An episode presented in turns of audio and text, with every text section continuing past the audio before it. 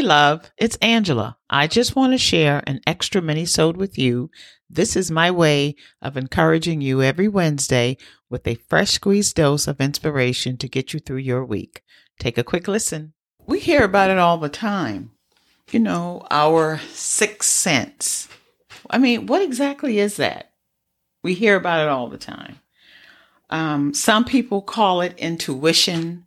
Some people say things like, Ooh, I had a feeling, or I had a gut feeling, but you can't really verbally say what that feeling is. That's sixth sense.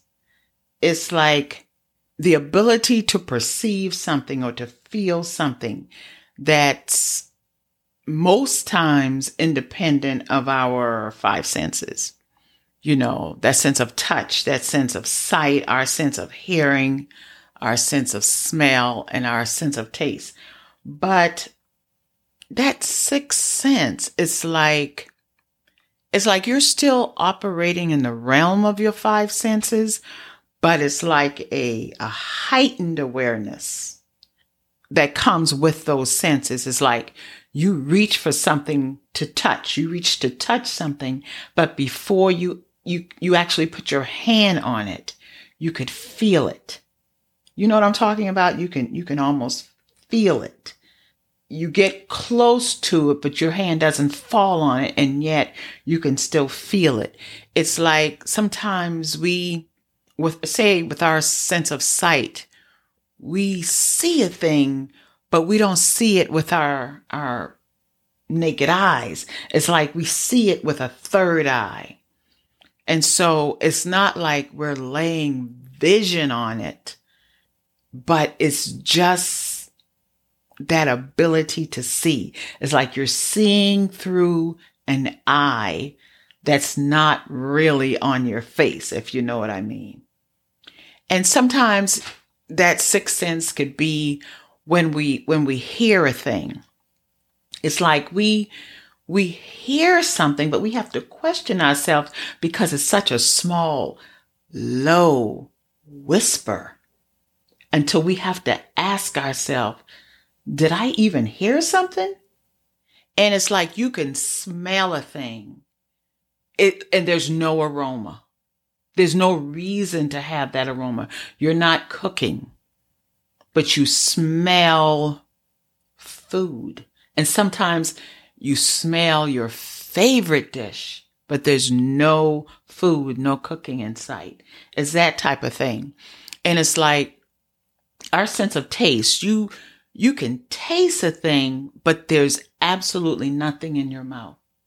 But you can't tell yourself that, man, I just tasted the taste, the flavor of a golden kiwi. You know what I mean? Maybe you do, maybe you don't. But what I can, what I can sum this up, that sixth sense, that knowing, that intuition, that gut feeling, that I trust myself even though I can't see it.